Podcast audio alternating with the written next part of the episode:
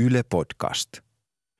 Jos olet jo pujottanut pääsi silmukkaan, ota se sieltä vielä hetkeksi pois, laskeudu tuolilta ja istu kanssamme katsomaan mustaa seinää, jota ikuisuudeksikin kutsutaan. Täällä Radio Sodoma ja Kalevi Tuoninen, tervetuloa mukaan. Olemme palanneet takaisin turvalliseen kellariimme ja täällä meidän on hyvä. Kiitos jälleen kaikesta kekseliästä palautteesta, erityisesti sille rouvalle, joka oli mankeloinut kissan, kirjoittanut siihen kynsilakalla, että paskaa ja sitten sujauttanut raadon postiluukustamme sisään. Me tiedämme, missä asut ja myös sen, missä lapsenlapsesi leikkivät, joten kannattaa pitää heitä silmällä, varsinkin jos Radio Sodoman musta pakettiauto on lähettyvillä. Ja sehän on. Tänään vastakkainasettelun aikaohjelmassa toimittaja Anja Natsinnainen on kutsunut studioon kaksi ääripäätä, polttomurhatun ja polttomurhaajan. Löytyykö yhteinen sävel, sen kuulemme tuota pikaa ja sen jälkeen on vuorossa kemikaalikäärylle makasiiniohjelma, jossa rokotusbloggari ja itseoppinut rakennustarkastaja Hertti Etukortti käy auttamassa ongelmataloissa asuvia. Mutta nyt Anja Natsinnainen ja ääripäät. Anja, otappa koppi. Vastakkainasettelun aika. Yeah. Pum. Kiitos Kalevi. Seppo Partanen poltettiin viime syksynä elävältä uuden kotinsa eteen. Polttomurhasta tuomittiin elinkautiseen 19-vuotias Sami Pimpaste. Me saamme molemmat studioon Seppo Partanen Helvetistä ja Sami Pimpaste Ruvaslahdelta. Tervetuloa. Terve, terve. Terve! Seppo, miltä tuntuu palaa elävältä? Ei se mukavaa ole, ei tietenkään, mutta, mutta koko ajan siinä on semmoinen toivo, että joskus tämä tuli jotenkin sammuisi ja, ja kyllähän se kai se keho tyhjentää elimistöön kaikki hyväolohormonit, endorfiinit ja mitä näitä nyt on, että, että se ei, ei tuntuisi niin hirveältä kuin se tuntuu. Eli ei yksinomaan huono kokemus. Ky, kyllä se on yksi omaa huono kokemus. Kiitos Seppo. Sami Pimpaste, miksi lähdit murhamieheksi? No, no siis ensinnäkin niin kiitos, että sain tulla tänne. Tämä on minulle hirveän tärkeää ja tässä on hyvä aika nyt sitten toiseksi niin pyytää anteeksi Sepolta ja koko Suomen kansalta tätä tekkoa. Tarkoittaako tämä, että kadut sitä, että sytytit Sepon palamaan? Kyllä, ehdottomasti, että ei olisi pitänyt lähteä niin kuin tästä kulmasta purkamaan jännitteitä. Miltä tämä sinusta kuulostaa, Seppo? No se kuulostaa siltä, että Samia on joku kouluttanut puhumaan tästä sillä tavalla, että tämä olisi jotenkin vahinko. Et usko nuoren miehen vilpittömyyteen. en usko, en.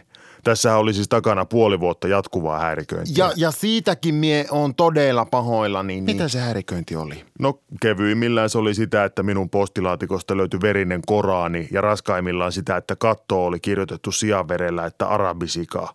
Mutta sinä et edes ole arabi. En. Mulla on tämmöinen vähän tummempi tukka kuin mun vanhemmat on. Arabeja. Ei, kun Pohjois-Suomesta lähtöisin. Mistä tiesit, että kyseessä on juuri Sami?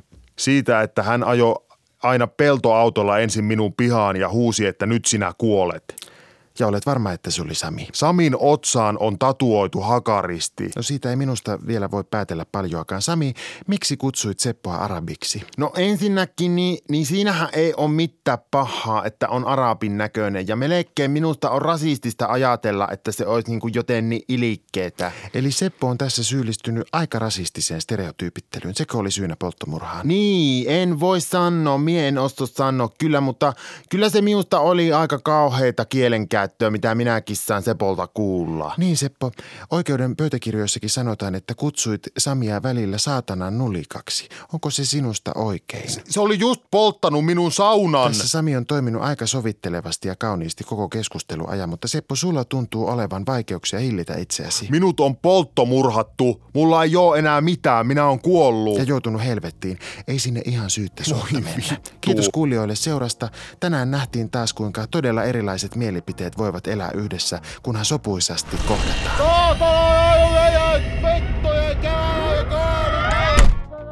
Kiitos erityisesti Sami. Kiitos, kiitos kaikille ja kiitos, että sain tulla. Tästä menee palakkio kokonaisuudessaan lastenlinikan kummien virkistystoimintaan. Ei tästä saa palkkaa. Moi saatana, me poltan tämän koko liiterin. Yeah. Pum.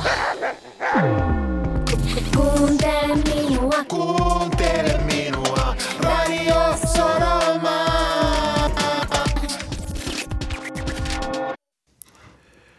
Kiitos Anjalle ja ääripäille. Nyt eteenpäin. Tänään on marraskuun 31. päivä ja se tarkoittaa tietenkin sitä, että huomenna on marraskuun ensimmäinen päivä. Tätä marraskuun ja marraskuun välistä yötä kutsutaan länsisodomalaisessa kansanperinteessä tuhniaisyöksi. Entisaikoina oli tapana herätä kahden ja kolmen välillä ja luulla, että on jo aamu.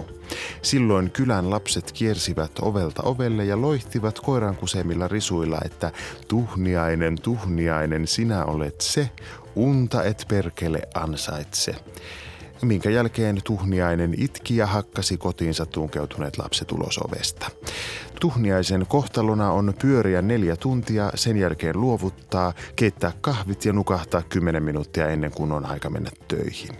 Tänä yönä teitä tuhniaisia saattaa olla enemmänkin onnea kaikille. Nimipäiviään viettävät Mefistofeles ja Terttu-Liisa.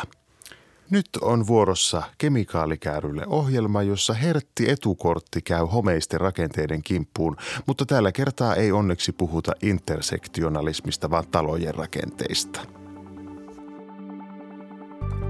Heippa vaan kaikille yliherkille ystäville. Tänään tehdään iso muutos Helvetin koskella asuvalle Anulle. Anu luki moniala herkkyydestä lehdestä ja tajusi saman tien, että kaikki hänen elämänsä ongelmat johtuvat siitä. Tämä tunne on meille monille tuttu. On epämääräisiä oireita, särkyä, kutinaa, tyhjyyden tunnetta, tylsämielisyyttä ja koston ja huomion halua. Sitten saa kuulla moniala herkkyydestä ja tuntuu kuin olisi kotiin tullut. Kaikki saa selityksen. Anulla on niin sanottu tanaattinen yliherkkyys, eli hän on yliherkkä ihmisille.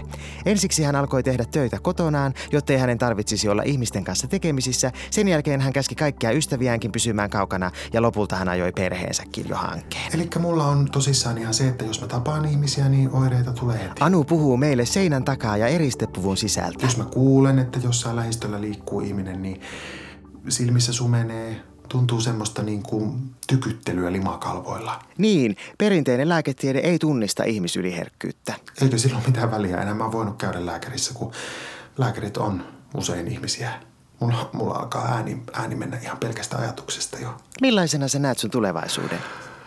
Yksinäisenä olisi kiva joskus tavata vielä mun perhettä tavallaan, tai siis ei tietenkään olisi, mutta niin kuin ajatuksen tasolla olisi, olisi kiva, että pystyisi. No mitä kaikkea sä olet tehnyt, että sä parannisit? Kaiken, ihan kaiken.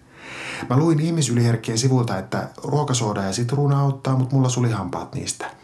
Ja sitten mä oon tietenkin tutustunut tähän aivo-ohjelmointimenetelmään, jossa totutetaan aivoja kestämään voimakkaita ärsykkeitä esimerkiksi tinneriä haistelemalla.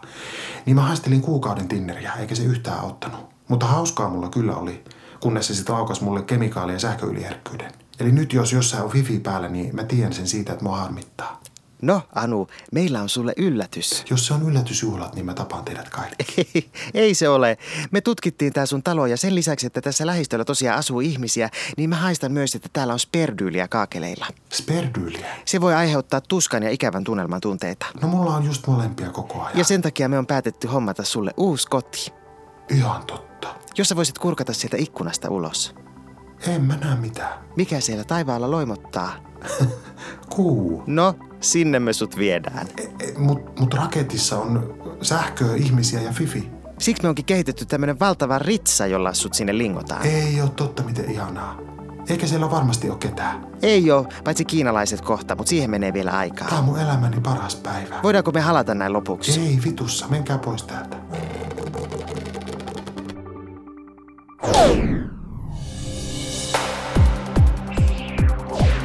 Radio Sodoma. Radio Sodoma. Radio Sodoma. Radio Sodom FM. Perseen haju korvissasi. Radio Sodoma! Syvää yötä.